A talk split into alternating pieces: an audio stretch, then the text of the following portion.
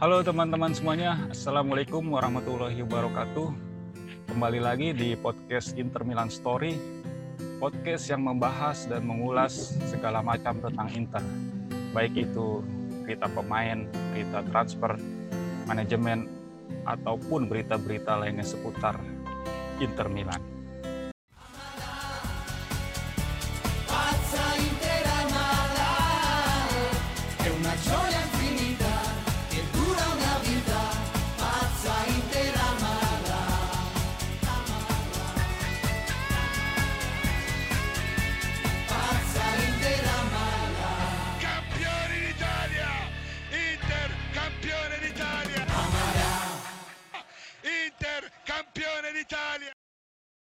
Dan di kesempatan kali ini saya mau coba analisa nih bersama salah satu teman Interisti. Boleh diperkenalkan dengan siapa dan di mana? Ya, uh, selamat siang. Assalamualaikum warahmatullahi wabarakatuh, Bung Jo. Uh, okay. uh, saya Roy dari Ciledug. Kalau boleh cerita sedikit sejak kapan nih suka sama Inter nih? Dibilang sejak kapan udah dari kecil sih ya. Wah lupa tuh tahun berapa. Cuman yang nggak yang nggak tua-tua amat lah jadi zaman zamannya Ronaldo. Oh, ya termasuknya udah fans fans iya. apa lain udah iya. berumur iya. ya. Benar, zaman zamannya suka ditayangin di TV lokal. Oke oke, artinya udah udah berumur lah ini minimal tuh udah inilah berkeluarga lah ya. iya iya iya betul betul. Kalau kalau KCK mah udah pasti inian uh, orang-orang lawas. iya, oke oke mantap. Artinya bukan fans yang baru kemarin sore fans karbitan bukan ya ini buat benar-benar fans sejati nih ya, udah mengikuti ya. Inter dari tahun ke tahun ya. iya. ya. Sampai sekarang juga pun gitu. Oke, jadi manggilnya Bang Roy ini ya, Bang Roy dari Inter Tangerang, Ciledug. Ya. Iya, Tangerang, Ciledug. Kalau untuk pemain favorit sendiri sejauh ini nih, dalam sejarah Inter, apa yang diidolain? Sejarah uh, sejarah pemain bagus di Inter tuh menurut menurut saya tuh ya tetap istilahnya kayak Adriano tuh, Adriano bagus tuh. Wih, power 99 dong. Power 99, body balance, ya kan kecepatan, akselerasi semua tuh. Komplit dah kalau main PS udah pasti menang dah dalamnya. ya memang memang striker yang paling eh, ganas dan ditakuti lawan iya, ya. apalagi ya. duitnya dulu sama Ibrahimovic ya kan. Wah. Berat itu. iya, cuma sayang di akhir-akhir karirnya dia agak mentalnya down ya karena uh, ayahnya meninggal ya waktu itu. Ya? Iya betul, ayahnya meninggal akhirnya dia juga ke jerumus narkoba kan minum-minuman apa gimana itu. Hmm, sayang sekali, padahal dia uh, striker yang ditakutin.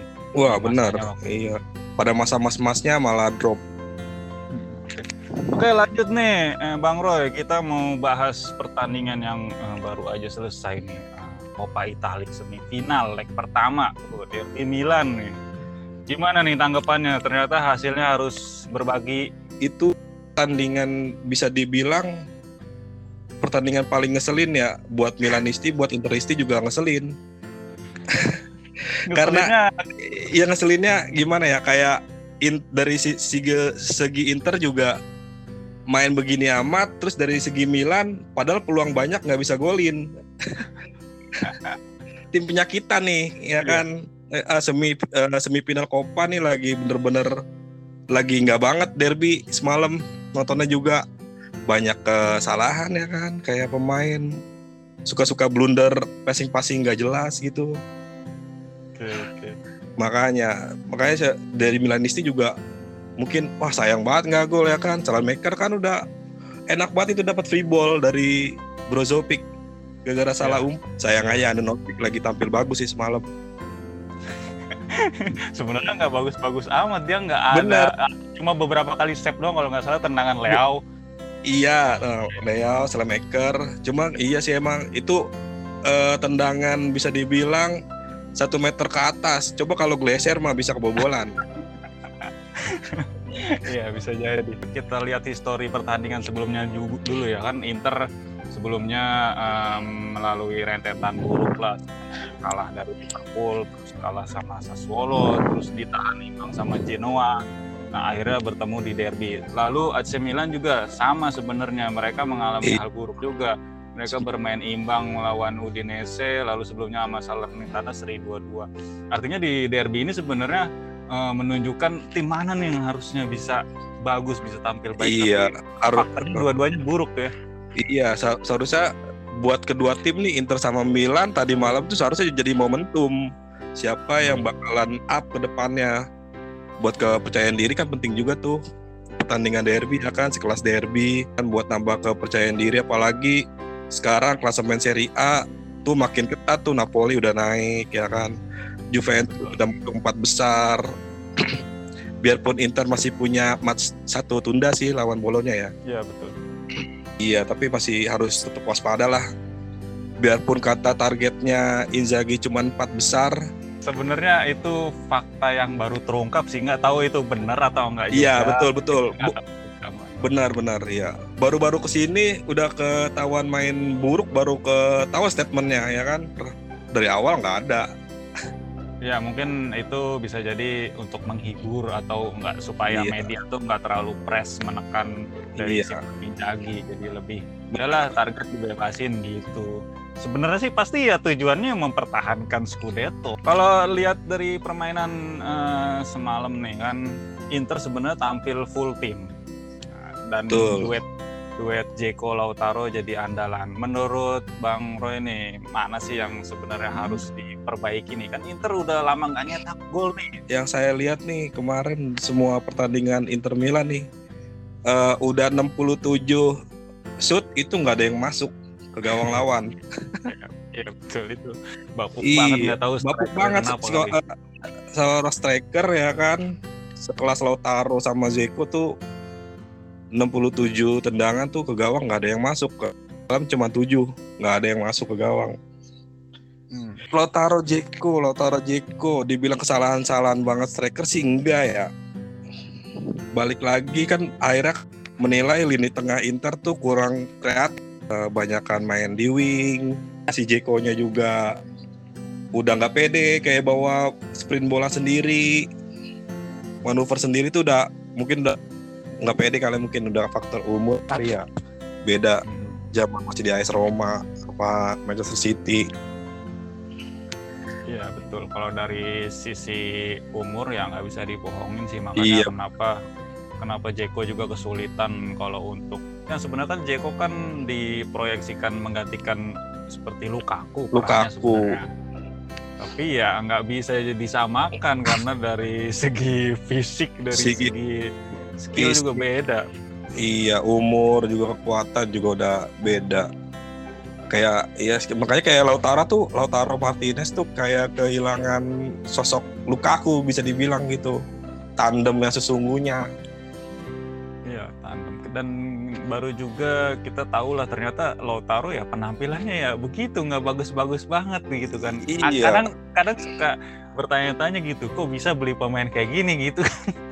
iya makanya tuh duh kok pegang bola juga takut ya kan Gampang jatuh Sekali. kan. gampang jatuh sekali dia megang langsung dioper terus juga eh, apa tuh positioningnya tuh kurang bagus gitu jadi seorang striker gitu Eh, Kalau dari sisi positioning berarti artinya mungkin lebih bagus Mauro Icardi gitu. ya. Mauro Icardi iya dia eh, one shot one goal ya kan Iya, dia asal udah di kotak penalti udah gol penempatan artinya- juga bagus posisinya Iya, kalau untuk lini depan Inter saat ini memang lagi tampil buruk ya, nggak bagus. iya.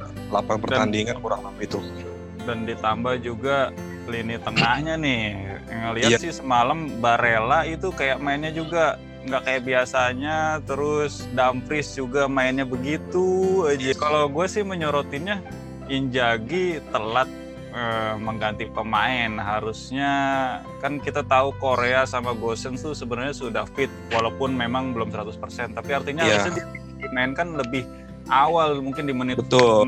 60 70 gitu Bang. iya malam udah menit 80 lah baru masuk Gosen sama Korea. Itu juga bisa dilihat dari Barella kurang greget gitu mainnya. Beda uh, beberapa match terakhir kayak lawan, Juventus Spartan banget terus juga Dumfries sering kehilangan posisi seli, uh, sering maju ke depan tapi dilupa sama posisinya. Theo Hernandez bebas banget tuh semalam ya kan untung aja ngesut dia nggak gol. Iya betul. Dari belakang Theo Hernandez bawa bola bisa lolos gitu.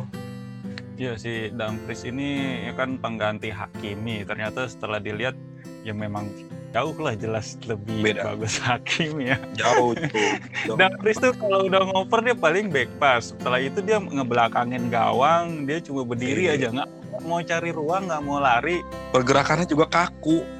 Betul. Gerakannya kaku gitu. Makanya ngelihat yeah. dia akhirnya diganti sama Dar pun menit-menit terakhir 90 kalau nggak salah buat apa gitu kan udah iya. menit terakhir telat iya udah udah nggak ada guna. Mulai bermain segitu mah kayak semalam gua saja megang bola paling beberapa kali doang beberapa sentuhan doang. Itu juga nggak kelihatan lah. Itu kan pemain yang dinanti-nanti sama Interisti gitu kan. Wah Gosens nih. Iya. Korea juga kan yang setelah cedera iya. juga diharapkan. Cuma menit-menitnya baru sebentar doang. Itu sih Inzaghi juga nggak tahu tuh maunya kayak gimana. Selalu sekalinya kecepetan kecepetan. Sekalinya kelamaan. Udah mau menit tapi striker tuh udah dikeluarin semua loh. Semalam Lautaro, Ceko, terus Alexis Sanchez udah. juga main kan. Sanchez. Juga main. Semuanya udah dikerahin loh tapi nihil. Nih emang emang emang sih sebenarnya bukan di striker sih. Di tengahnya juga udah kurang kreatif bisa dibilang. Kayak Calhanoglu juga bisa dibilang mana umpan-umpan istilahnya magicnya dia ya kan hmm. nggak hmm. ada tuh mungkin salah kesalahan strikernya kali nggak bisa positioning apa salah tengahnya nggak ada tuh namanya umpan tiba-tiba langsung depan gawang apa bagaimana gitu terupas-terupas zamannya kayak Matteo Kovacic sama mau Ricardi ya kan sering terobosan. Kalau gue lihat sih karena pengaruh itu tadi karena striker yang tidak bisa jadi penghubung antara lini tengah sama lini depan. Jadi ketika iya. bola ada dikuasain di tengah, itu mentok. dioper ke depan mentok, nggak bisa, iya. nggak ada striker yang sebagai pemantul ataupun penahan bola. Yang iya. yang terjadi kan, yang terjadi akhirnya bola lebih banyak kasih ruang ke sayap, ke perisik ataupun. Iya betul. Itu terus. Iya, jadi cuma ngandelin permainan cepat dari sisi sayap doang, kanan kirinya Habis kalau buat jadi pemantul Zeko ketika dapat bola aja langsung ditubruk. Dan masuknya Vidal juga nggak berarti banyak ya, juga ya. Bisa dibilang formasi-formasinya Inzaghi itu udah banyak ketebak pelatih lain kali ya. Ya sudah terbaca dia bagaimana nantinya ya kan. Jadi polanya ya itu itu aja. Main build up dari bawah juga nggak pernah nggak pernah berhasil, selalu gagal malah blunder. Hampir blunder semalam juga gara-gara main bawah. Iya main bawah uh, taktik bawah. Nggak nggak nggak efisien lah semalam lah uh, main build up dari bawahnya. Beda-beda di era-era Conte. Build up build up. Cuma kan pelarinya ada ya kan Romelu Lukaku. Jadi enak ngasihnya juga. Suruh lari dia Iya betul. Jadi iya. uh, main bawah sebenarnya tetap ada itu di eranya Conte ataupun Injagi itu tetap tetap ditunjukkan iya. sama Injagi sekarang. Betul, Cuma betul. bedanya memang nggak ada pemain yang sprinter yang lari baik iya, Hakimi betul. atau Lukaku. Sprinter udah kuat ya kan, shootnya juga kuat, body balance-nya juga kuat. Itu udah sebenarnya Lukaku sih udah klop banget di Inter Milan rumornya walaupun dia pengen balik lagi ke Inter tapi kayaknya Inter nggak nerima deh. Iya, betul. Malah iya kan rumornya Lukaku bakal balik lagi nih. Dia rela gajinya dipotong buat balik lagi CLBK sama Inter. Cuman dari Internya nggak mau kayaknya nih. Iya kalau dari rumornya sih katanya lebih fokus sama Skamaka itu. Iya Skamaka sama Fratesi dari Sassuolo ya sangat disayangkan Lukaku. Kayaknya sekarang dia nyesel juga kayaknya. Bisa di sono dia cuma bela-belain buat dapat duit banyak akhirnya nggak nyetel sama gaya permainan. Makanya tinggal nunggu besok nih lawan Salernitana ya kan? Ya, berikutnya. cuma kalau dilihat kan sebelumnya eh, Inter lawan Genoa ya ditahan imbang 0-0. Sebenarnya itu mainnya juga tadi dibilang main bawah udah dicoba tapi nggak berhasil. Akhirnya sekitar menit-menit 80 tuh sporadis tuh serangan Inter long ball long ball kayak panik Long gitu ball, kan. long ball. Iya, tapi akhirnya ya nggak berhasil dapet. juga. Jadi kayak udah buntu gitu, gua harus ngapain ya kan? Dari bil- semua dari bawah udah long ball ya kan, udah. Jadi kayak udah kehabisan arah, udah. Duh, gua harus ngapain lagi nih? Ya kan? Kayak udah udahlah ketaker pemain Inter sekarang. Ya kayaknya Injagi memang harus ini sih ganti formasi ataupun eh, ya itu tadi pemain yang baru sembuh tuh Korea ataupun Gosens. Iya, harusnya iya harusnya bisa jadi eh, ngasih menit bermain lebih sih ke Gosen sama Korea. Ya namanya coba-coba ya kan. Asal jangan coba-coba sama Gagliardini ya. Aduh, ada rumor katanya Vecino mau dijadiin eh, Sergei Milankovic Sapic, terus Gagliardini mau dijadiin Luis Alberto, katanya gitu. Iya kalau dijadi-jadiin doang bisa, cuman kualitasnya sama aja. Orangnya beda. Itu Gagliardini kayak ininya Sergio Busquets-nya Barcelona. Eh, tapi masih mending Sergei Busquets Barcelona lah, dia habis ngalirin bola. Leto-letonya gitu gayanya. semua semua striker udah dikerahkan nih. Kalau dari Bang Roy sendiri masih masih optimis nggak nih dengan racikan Injagi ini buat nextnya nih lawan Salernitana? Kalau buat Salernitana sih ya menang pasti itu mah. PD saya menang. Cuman kayak kalau buat berbuat banyak Scudetto masih banyak match berikutnya yang berat ya kan. Jadi ya mudah-mudahan sih ada keajaiban gitu. Jadi untuk rival nih yang paling ditakutin mana nih di antara Napoli, Milan, Juve, Atalanta? Jupe, Jupe, Jupe kayaknya bakalan bakalan naik terus. Lagi on dia. Patut diwaspadai ya. Iya betul. Vlahovic tuh bagus banget. Bagus gitu nyetel gitu sama formasi Juventus dia kayaknya. Yang ngelihat Milan semalam mainnya juga sebenarnya nggak bagus-bagus banget kan Milan. ya. Benar. Nggak bagus-bagus Nah, banget sebenarnya. Dan historinya juga dia sering kepleset sama tim-tim yang di bawahnya juga gitu kan. Iya masih angin-anginan ya kan. Iya. Masih angin-anginan.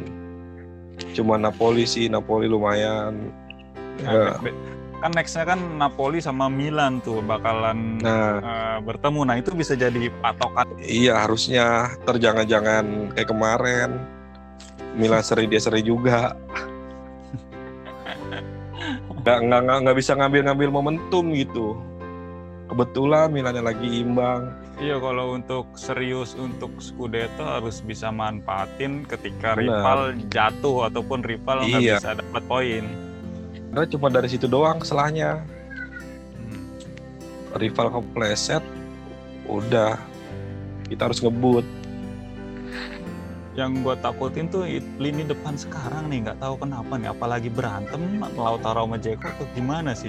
Padahal kan awal-awal musim dulu mereka bagus loh. Iya kayak kayak udah nggak ada chemistry gitu di berdua. Kayak juga komunikasi juga kayaknya jarang lihat gitu di lapangan. Kayak ya udah Iya. lumayan main-main aja udah. Lu dapat bola over ya kan, lu dapat bola shoot. Kayak kayak nggak ada komunikasi gitu. Nggak ada chemistry gitu, nggak ada gimana sih. Kayak udah mikirin diri sendiri tapi nggak bisa. Iya betul udah lama juga kan nggak ngelihat mereka berdua berpelukan gitu kan udah nggak ada. Ya, kan cuman gol doang menyatukan mereka. Makanya belum ada gol, jadi dia mereka belum bersatu dia, belum klop lagi.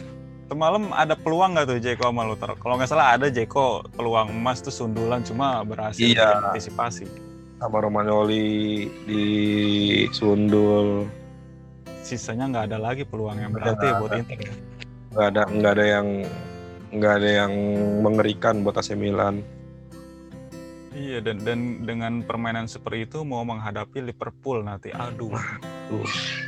Liverpool beda emang emang bisa dibilang bukan yang ngerendahin Serie A atau gimana ya. Emang beda kelas sih Liga Inggris sama Serie A ya. Hampir hampir setiap wakil Itali ketemu Inggris tuh jarang gitu yang lolos. Ya untuk saat ini ya. Lawan Liverpool besok di kandang Liverpool. Aduh, hitung-hitung tur aja lah besok liga ke Inggris. Iya betul betul. Hitung-hitung. Liburan. Iya. Main ke stadion Anfield kan, ngeliatin angkernya gimana sih ini angkernya Anfield kan? Apalagi, iya bener apalagi jarak penontonnya gue deket ya kan di sono. Iya, yang main katanya bisa jadi gemeteran loh karena sponsor. Iya atmosfernya beda kan. Anfield tuh angker banget. Kalau udah match luar kayak champion gitu. Iya, apalagi mereka baru saja meraih trofi kan Carabao Cup Iya, Carabao. Chelsea. Jadi ya harapannya nih di UCL udah mendingan gugur aja gitu ya fokus Scudetto gitu. Iya bener, kayak tahun lalu kan juga begitu. Begitu begitu begitu UCL gugur fokus Scudetto doang ya kan. Akhirnya ngebut. Jadi udahlah kayaknya buat harapan mah jauh sih. Biar kata keajaiban ada ya udah fokus liga lokal Serie A dan Copa ya. dan Copa itu aja sih. Seriusin Iya. aja udah itu. Iya bukannya bukannya pesimis ya tapi lebih ke realistis aja gitu ya. Benar, kita realistis beda jauh emang.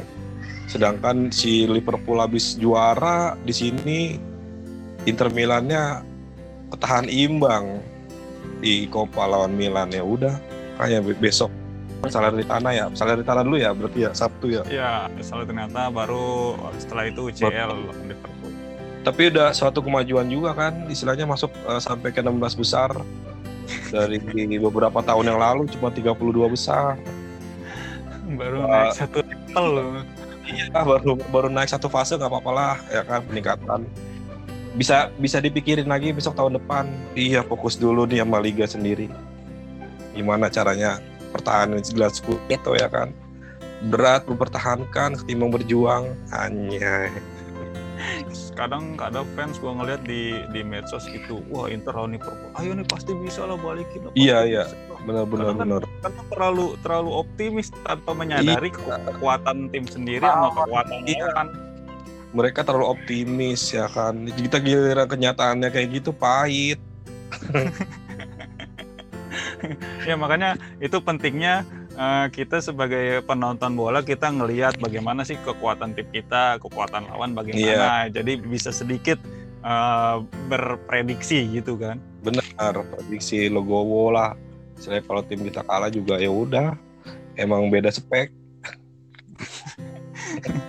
Oke, jadi harapannya lawan Salernitana besok, apalagi di kandang kan ini aja harus menang nih ya. Kalau nggak bisa nyetak, nggak bisa menang, nggak bisa nyetak gol gimana nih? Waduh, itu udah itu mah bukan rombak pemain lagi itu mah. Udah bukan dari striker doang itu bisa semuanya. Ya sekarang sekelas Salernitana misalkan sampai nggak bisa ngebobolin itu ada tanda tanya besar ya kan. Ya semoga aja sih menang. Ya takutnya kan kayak gitu, terus menuai hasil buruk. Wah, ntar memborbardir, udah nyerang, udah nguasain bola kan, udah dominasi, ball possession, shootnya banyak tapi nggak tembus-tembus. Bisa Aduh, terus begitu. sebagai interisti gimana tuh? Frustasi ya. Ya kayak nonton gitu udah bela-belain, udah bela-belain ya kan begadang. Kadang-kadang streaming, harus main kota. Tapi permainannya aduh nyakitin. Kayaknya gimana gitu. Masa shoot on goal aja nggak ada Jangan sampai lengah. Pokoknya apalagi ini cuma lawan tim juru kunci harusnya secara di atas atas bisa menang lah. mau menang banyak mau menang dikit sama aja poinnya tiga yang penting satu menang buat buat nambah percaya diri juga kan next U- UCL lawan Liverpool nggak apa-apa lah Eh, buat naik-naikin kepedean Itu yang diturunin mendingan pemain yang belum pernah main aja kali. iya benar nggak apa-apa coba-coba Gosens dari awal Ini gitu kan kipernya Radu. Wah iya bener Radu tuh kasihan udah bagus juga nggak pernah dimainin. Tapi emang nggak ada lagi sih opsi kiper Iya. yang emang cuma dia doang buat passing-passingnya dia masih bagus. Iya, benar. Kalau buat main build up dia emang udah paham banget ya main bawah. Cuma kalau refleks mungkin itu udah Refleks kurang. udah, iya, udah kurang refleksnya. Dikasih bola geser juga udah diem. Oke, gua rasa cukup nih pembahasan kita kali ini nih. Kira-kira ada pesan-pesan buat Interisti buat laga menghadapi Salernitana, Bang Roy? Ya, buat teman-teman Interisti, kalau buat Liga Italia tetap optimis buat terus naik ya kan. Jangan sampai lengah. Buat Internya juga semoga dapat dapat poin-poin penuh terus. Buat Interisti banyak-banyak sabar kalau UCL. UCL pasin aja dulu tahun ini. Eh, lihat tahun depan lagi kalau masuk UCL empat besar lumayan lah buat na- eh, main ke UCL tahun depan. Gitu aja sih kalau buat juara masih 50-50 belum kelihatan hilal kalau buat juara tahun ini. Karena masih kompetitornya masih banyak. Napoli, Milan, Juventus itu lagi on semua.